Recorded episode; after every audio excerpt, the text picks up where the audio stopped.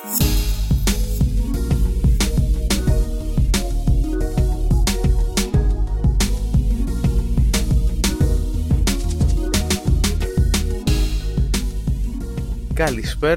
Pixelfaz εδώ και το πρώτο μας Primecast από τη σελίδα primecitizen.net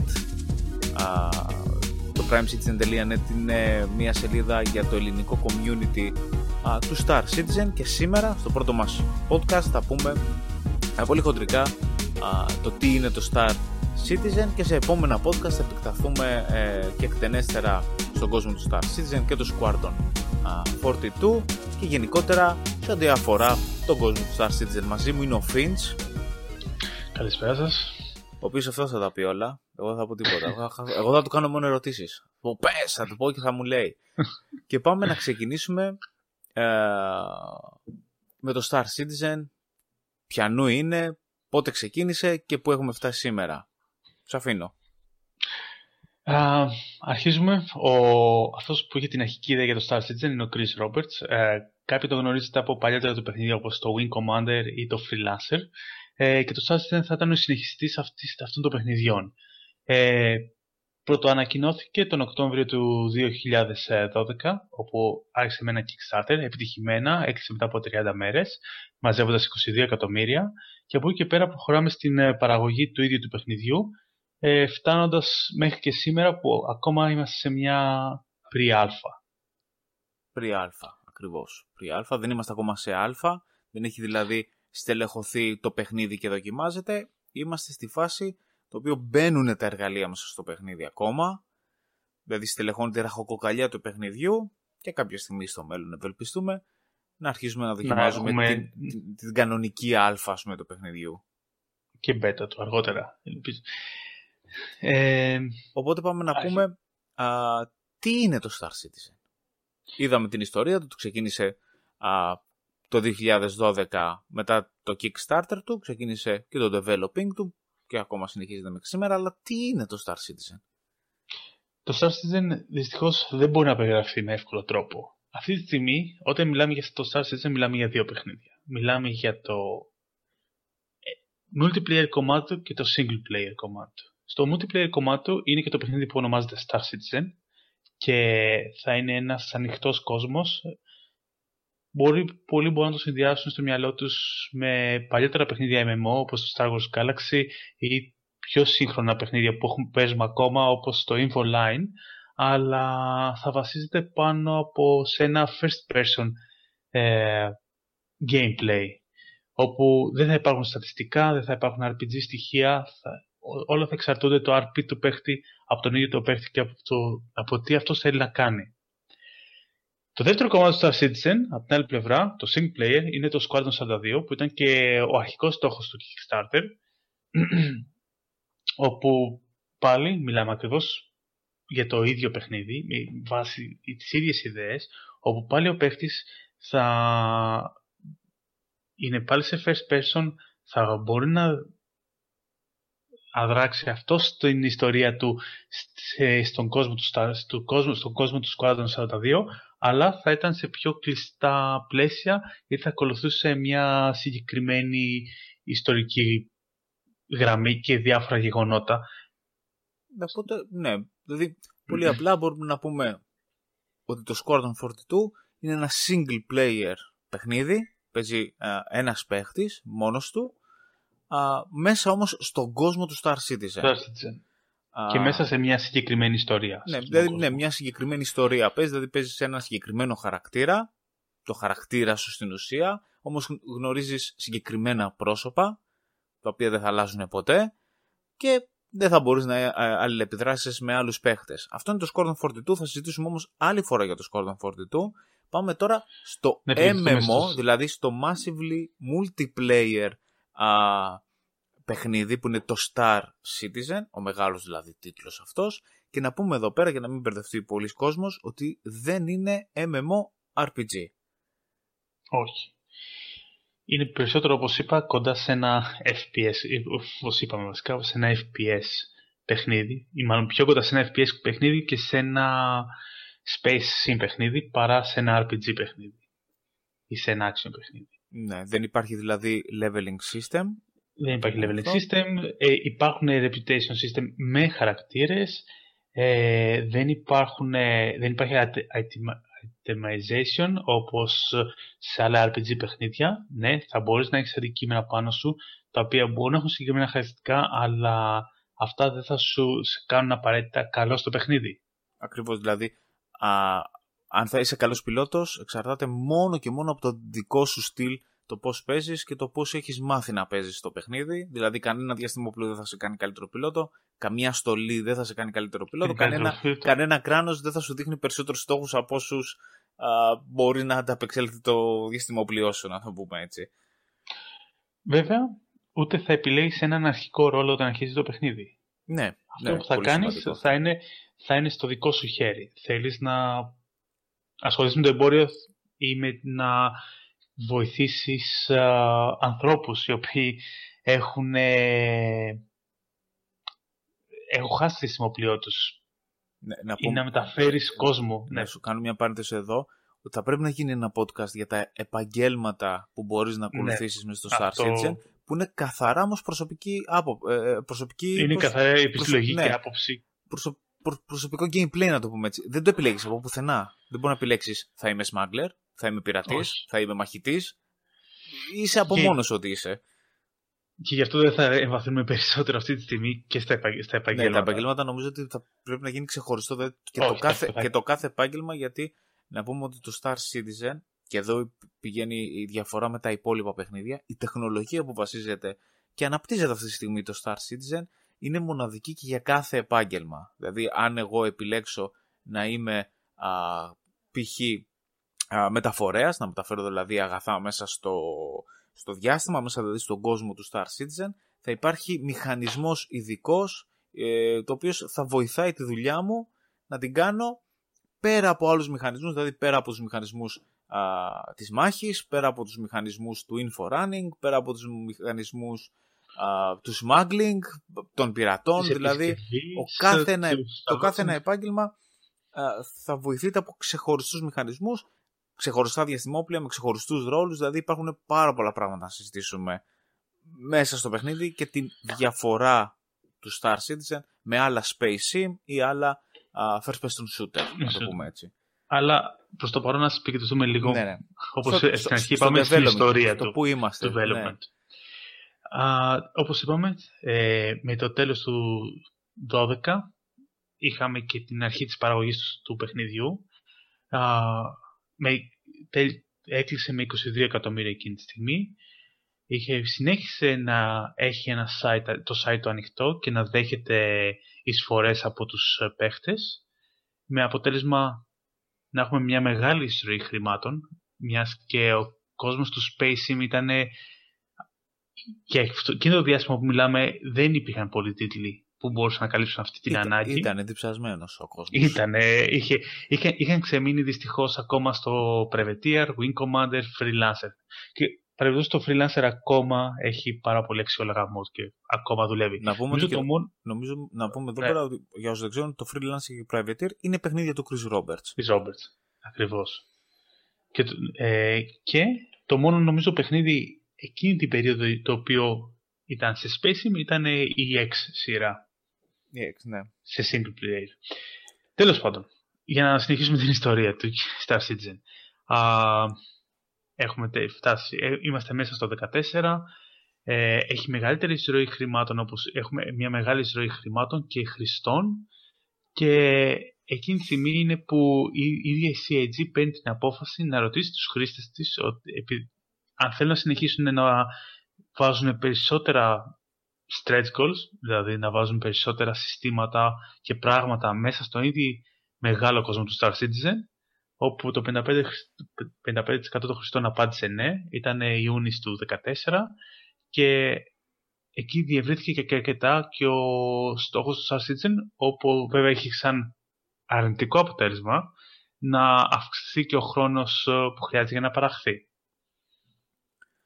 χωρίς αυτό όμως να σημαίνει ότι είναι αρνητικό για το παιχνίδι το ίδιο. Ε, ναι. Και να πούμε και μια έτσι, άλλη μια παρένθεση σε όλα αυτά.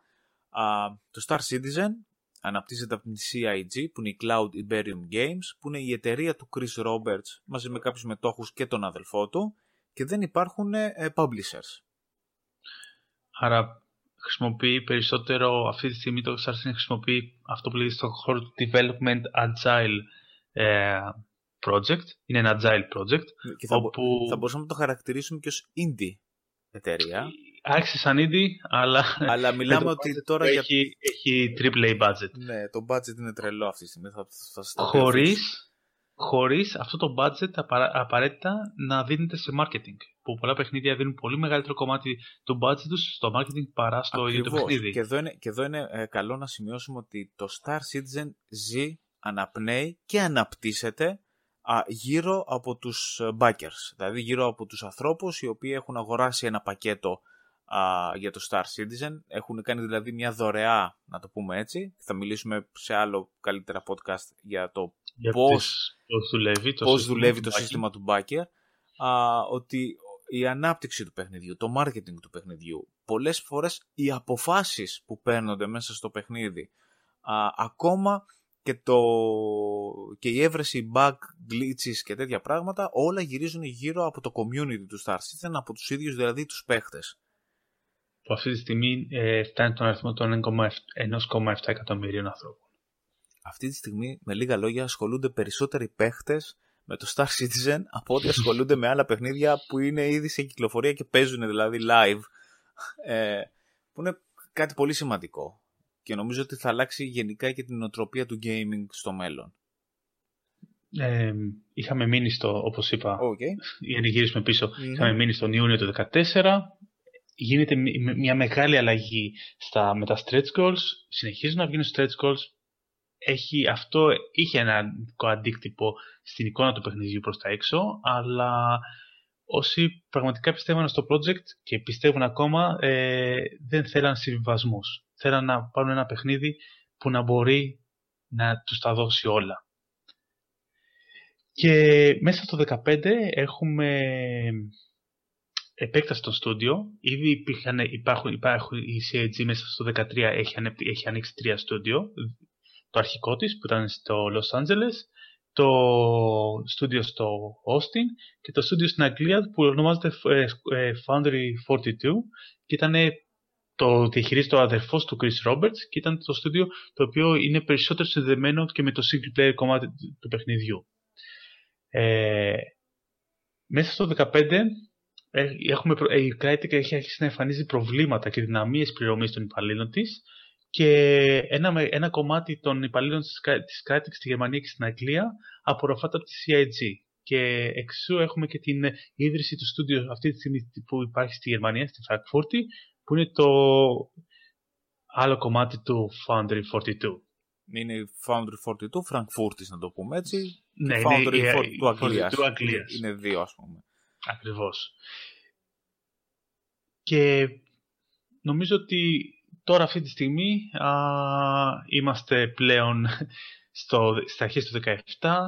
Το, δεν έχουν ανοίξει καινούργια στούντιο, αλλά έχουν γίνει και νομίζω ότι έχουμε φτάσει, νομίζω σήμερα φτάσαμε τα 142 εκατομμύρια, σήμερα το παιχνίδι έφτασε σε funding τα 142 εκατομμύρια. Δηλαδή με λίγα λόγια το παιχνίδι, α, βέβαια μέσα και στην πορεία του δεν είναι, α, τα ποσά δεν είναι αυτή τη στιγμή τα πόσα υπάρχουν να το πούμε έτσι τα αποθέματα, είναι τα πόσα, δεν είναι θέμα αποθεμάτων, ναι, πόσα, έχουν... πόσα έχουν μαζευτεί μέχρι σήμερα για το development του παιχνιδιού έχουν μαζευτεί 142 εκατομμύρια δολάρια και νομίζω ότι είναι και ρεκόρ Guinness είναι ρεκόρ ναι. σε χρήματα τα οποία έχουν δώσει. Είναι crowdfunding, να πούμε έτσι. Δεν έχει καμία εταιρεία χρήμα για αυτό το παιχνίδι. Παρά μόνο οι backers. Ε, και νομίζω ότι αυτή τη στιγμή, όπως είπαμε, είναι σε record Guinness ότι είναι το μεγαλύτερο crowdfunding ε, παιχνίδι, να το πούμε έτσι, υπό ανάπτυξη αυτή τη στιγμή. Ε, τώρα, να πούμε και τα επιτεύγματα του στα Citizen μέσα σε αυτά τα χρόνια. Είπαμε πόσα λεφτά μας... Α, ε, επίσης να συμπληρώσω ότι αυτή τη στιγμή, αν θυμάμαι, έχει φτάσει και στους 360 υπαλλήλους. Ναι, από εκεί που έχει αρχίσει με 30. Οπότε μένουμε, για να πάμε τώρα στο επόμενο, στην επόμενη φάση να το πούμε έτσι, μένουμε ότι αυτή τη στιγμή το Star Citizen είναι υπό ανάπτυξη α, με 142 εκατομμύρια δολάρια α, για το funding του. Ένα εκατομμύριο και παίχτες, νομίζω αυτή τη στιγμή είναι οι backers. 1,7. 1,7 εκατομμύρια είναι οι backers, δηλαδή που σαπορτάρουν, να το πούμε έτσι, το Star Citizen. Και με 5 στούντιο. Τέσσερα. Με, α, ναι, με τέσσερα στούντιο, συγγνώμη. Με τέσσερα στούντιο. Μπερδευτικά εγώ. λοιπόν, και με τέσσερα στούντιο. Ε, αν, αν βάλεις και την uh, behavior, νομίζω ότι είναι πέμπτο, αλλά είναι εξωτερικό συνεργάτης. Είναι εξωτερικό όμως, είναι, δεν είναι, δεν είναι CIG. Λοιπόν, Όχι. και πάμε τώρα στη φάση που είπες. Τι έχει επιτύχει το παιχνίδι αυτή μέχρι τώρα. Ναι, ξέρω ότι τα νούμερα ακούγονται ωραία. Ε, βέβαια, ο χρόνος που έχει περάσει από το τέλος του 12 είναι, είναι κάποιος, ένα μεγάλο κομμάτι ε, και πολλοί χρήστες ε, πάντα ανησυχούν ότι τελικά αυτό το παιχνίδι δεν θα βγει ποτέ λόγω του μεγέθους του ή λόγω προβλημάτων που ανά καιρούς, που έχουν εμφανιστεί. Η αλήθεια είναι ότι έχουν γίνει πολύ μεγάλα βήματα γιατί στο τέλος του 2014 είδαμε το πρώτο δείγμα ε, module το παιχνίδι, η αρχική του ιδέα στο Kickstarter είναι θα βασιζόταν σε modules που θα έπρεπε να έχεις κάποιο season, ένα pass, όχι season pass, ένα απλό pass, ώστε να μπορεί ο χρήστη να τα δοκιμάσει. Και ανάλογα με τι pass ή τι επίπεδο backer ήταν πόσα λεφτά είχε δώσει, θα έχει και μεγαλύτερα, θα έχει μεγαλύτερο access. Το θέμα είναι ότι με την ιστορία των λεφτών αυτό καταργήθηκε και όλοι οι backer, ακόμα και με το μικρότερο πακέτο που είχαν πληρώσει, ε, των 30 δολαρίων, αν θυμάμαι καλά, πήραν access σε αυτά τα modules. Αυτά τα modules στην πραγματικότητα αν τα ονομάσω κιόλας αυτή τη στιγμή, είναι το Hangar Module, είναι το ε, Planet Site Module, είναι το Arena Commander και είναι και το ε, Persistent Universe. Τι είναι; Είναι μικρά κομμάτια του παιχνιδιού, τα οποία η εταιρεία δοκιμάζει τα συστήματά τους. Το Hangar Module δοκιμάζει το πώς θα δουλεύουν ο προσωπικός χώρος ενός χρήστη, όπου θα μπορεί να αποθηκεύσει τα σκάφη του, θα μπορεί να αποθηκεύσει προσωπικά αντικείμενα και θα μπορεί να αλληλεπιδράσει με το σκάφος ε, αλλάζοντας το όπλα ή αργότερα επισκευάζοντας ή ε, δεν ξέρω, ε, κάνεις overclock τα ήδη υπάρχουν συστήματα που έχει. Το Arena Commander είναι πολύ κοντά σε αυτό που λέει το όνομά του. Είναι ένα module το οποίο διαδραματίζεται αυτή τη στιγμή γύρω από μάχες μεταξύ σκαφών, είτε team-based style, ε, style, είτε ε, battle royale ή free flight. Επίσης μέσα σε αυτό έχουμε και racing πίστες, έτσι ώστε οι χρήστες μπορούν να, έχουν, ε, να δοκιμάζουν να ανταγωνιστούν μεταξύ τους ποιος θα τελειώσει πρώτος και πολύ πρόσφατα μπήκε μέσα σε αυτό και το Star Marine module, το οποίο είναι το first person shooter κομμάτι ή μηχανισμοί του παιχνιδιού που όπως είπα επειδή και το Arena Commander και το Star Marine είναι module τα έχουν κάνει και επειδή όπως είπε ο Μάνος πριν οι backers δοκιμάζουν αυτά τα module τα έχουν φέρει σαν μια μικρή μορφή παιχνιδιού μέσα στο παιχνίδι έτσι ώστε να είναι και πιο ευχάριστα στους παίχτες. Το ArcCorp από την άλλη πλευρά και το Persistent Universe ε, αποτελούν δύο διαφορετικού τύπου σε σχέση με τα υπόλοιπα.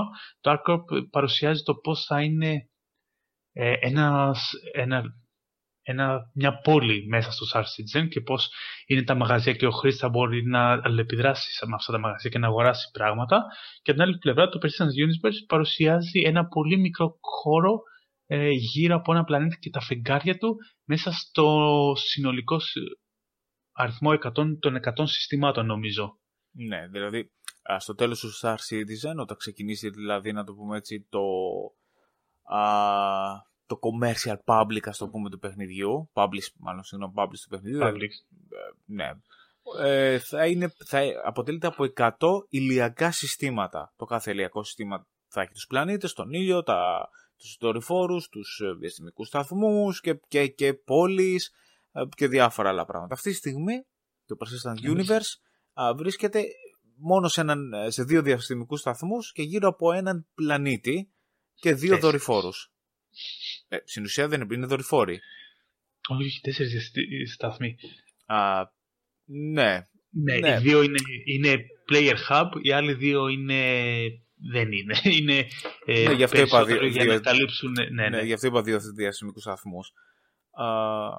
Και επίσης να πούμε ότι όλες αυτές οι μόντουλες κάθε φορά με κάθε update αλλάζουν γιατί εκεί πάνω δοκιμάζονται όλα τα συστήματα που θα μπουν στο τελικό α, παιχνίδι. στο παιχνίδι. Όπως θα είναι Commander, δοκιμάζονται τα συστήματα των όπλων των πλοίων, τα σκάφη, η- το σύστημα πτήσης. Στο Star Marine δοκιμάζεται το σύστημα του FPS. Στο Persistent Universe συστημα- δοκιμάζονται περισσότερα συστήματα όπως μαζί με τα υπόλοιπα που αναφέραμε. Ε, δοκιμάζονται και έξτρα συστήματα όπως ε, το πώς θα αποθηκεύονται τα δεδομένα του χρήστη πίσω στο σερβερ, πόσο ο, σερ- ο σερβερ και ο χρήστη θα επικοινωνούν, οι πόσοι χρήστες θα μπορούν να είναι την ίδια στιγμή σε ένα instance παράλληλα. Έχει, έχει, έχει, έχουν, δοκιμάζονται και πράγματα τα οποία δεν τα βλέπει ο παίχτης, να πούμε. Δηλαδή, ο παίχτης- Σταθερότητα το σερβερ. Ναι, ο ναι. παίκτη μπορεί να παίζει με το διαστημόπλοιό του και να κυνηγάει ας πούμε, άλλους και να πυροβολάει άλλους, αλλά πίσω από αυτό δοκιμάζονται συστήματα άλλα τα οποία εμείς δεν μπορούμε να τα γνωρίζουμε, ξέρω εγώ. Οπότε να κάνουμε. Α, έτσι, να τα μαζέψουμε όλα μαζί και με λίγα λόγια να πούμε για να κλείσουμε το πρώτο μας podcast α, για το primecitizen.net το Star Citizen λοιπόν ένα MMO παιχνίδι ε, το οποίο μπορείς να κάνεις σχεδόν τα πάντα μέσα α, από πλευράς gameplay από το να πάρεις τον παίχτη σου να βγεις ε, από, το, από έναν σταθμό α, να μπεις στο διαστημόπλοιό σου, να πιλωτάρεις το διαστημόπλοιό σου, να πας σε να έναν πας σε ένα πλανήτη, αστεροειδή, να προσγειωθείς να σε πας έναν σε πλανήτη, πλανήτη, να, να πας σε ένα αστεροειδή, να βγεις από, τον, από το διαστημόπλοιό σου, να βγεις πάνω σε ένα πλανήτη από το διαστημόπλοιό σου και να Ναι. μπεις σε κάποιο όχημα να μπεις σε ένα άλλο α, α, διαστημόπλαιο, να το πούμε έτσι, να βγάλεις το όπλο σου, να πυροβολήσεις α, τους αντιπάλους σου και το μεγαλύτερο κομμάτι του Star Citizen α, που θα το αναλύσουμε σε επόμενο α, α, Primecast είναι και το multi-crew. Είναι δηλαδή ότι μπορείς εσύ με την παρέα σου 5, 10, 15, 20, 40 Να. άτομα να μπείτε σε ένα διαστημόπλαιο να και να, στελεχώσουν ένα ναι, διαστημόπλαιο. να και στελεχώσουν, ναι, ναι. Σημαντικό όχι να μπουν απλά, να στελεχώσουν ένα διαστημόπλαιο, ο καθένας με διαφορετική ιδιότητα μέσα στο διαστημόπλαιο και με διαφορετικά συστήματα και να πετάξεις προς αποστολές ή ελεύθερα να κάνεις π.χ. α, ό,τι γουστάρεις. Οπότε δηλαδή το Star Citizen ε, είναι το παιχνίδι των, ε, των παιδιών που ονειρευόντουσαν από μικροί ότι θα γίνουν αστροναύτες. Με λίγα λόγια. Κατά, κατά κόρο, ναι. Εκεί, εκεί καταλήγουμε όλοι. Εκεί καταλήγουμε όλοι. Ε, θα πούμε και άλλα πράγματα. Δεν θα τελειώσει αυτό το πράγμα. Το, το Primecast είναι η πρώτη μας ε, φορά. Όπως είπαμε, προσπαθούμε να βρούμε τη συνταγή για να το κάνουμε. Επίσης, μιας και έχει, έχουμε φτάσει το 2017, είπαμε να κάνουμε μια σύνοψη του τι έχει επέλθει μέχρι τώρα, με μερικά στατιστικά, έτσι ώστε, γιατί υπάρχει μεγα- ένα, με- μια μεγάλη άγνοια γύρω από τα πραγματικά στοιχεία γύρω από το Star Citizen, Ναι. τα πραγματικά δεδομένα, Θα μιλήσουμε όμως και...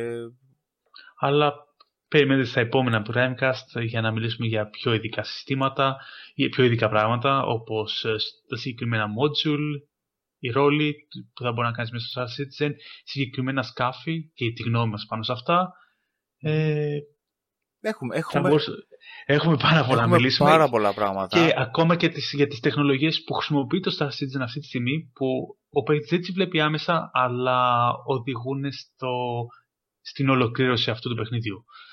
Πολύ ωραία πράγματα. Λοιπόν, αυτά από μένα, τον Pixel Fuzz και τον Finch. Α, φυσικά, ε, ό,τι θέλετε μπορείτε να το σχολιάσετε στα σχόλια. Αν έχετε κάποια ερώτηση, μπορείτε να μπείτε μέσα στο α, primecitizen.net και να διαβάσετε όλα τα νέα του Star Citizen στα ελληνικά. Α, και βεβαίως θα βρείτε όλα τα links που σας αφορούν α, κάτω στο, στην περιγραφή του βίντεο. Finch, έχεις να πεις τίποτα άλλο; Α, όχι, δεν έχω να πω κάτι άλλο. Ε, γενικά τώρα όποιος θέλει να μας βοηθήσει με το Prime Citizen και ενδιαφέρει για το Star Citizen είμαστε- είναι ευπρόσδεκτος να έρθει Εννοείται. στο Discord μας και μπορούμε να τα πούμε περισσότερα εκεί από κοντά. Εννοείται, εννοείται. Α, είμαστε ανοιχτοί στα πάντα. Μπορείτε να μας βρείτε να μας μιλήσετε, όπως είπε και ο Φίνης, μέσα από το Discord. Α, και τα υπόλοιπα στο μέλλον. Λοιπόν, από μένα για χαρά. Και από μένα γεια σας. Και μέχρι την άλλη φορά να είστε όλοι καλά. Θα σας δούμε στο verse. Oh yeah.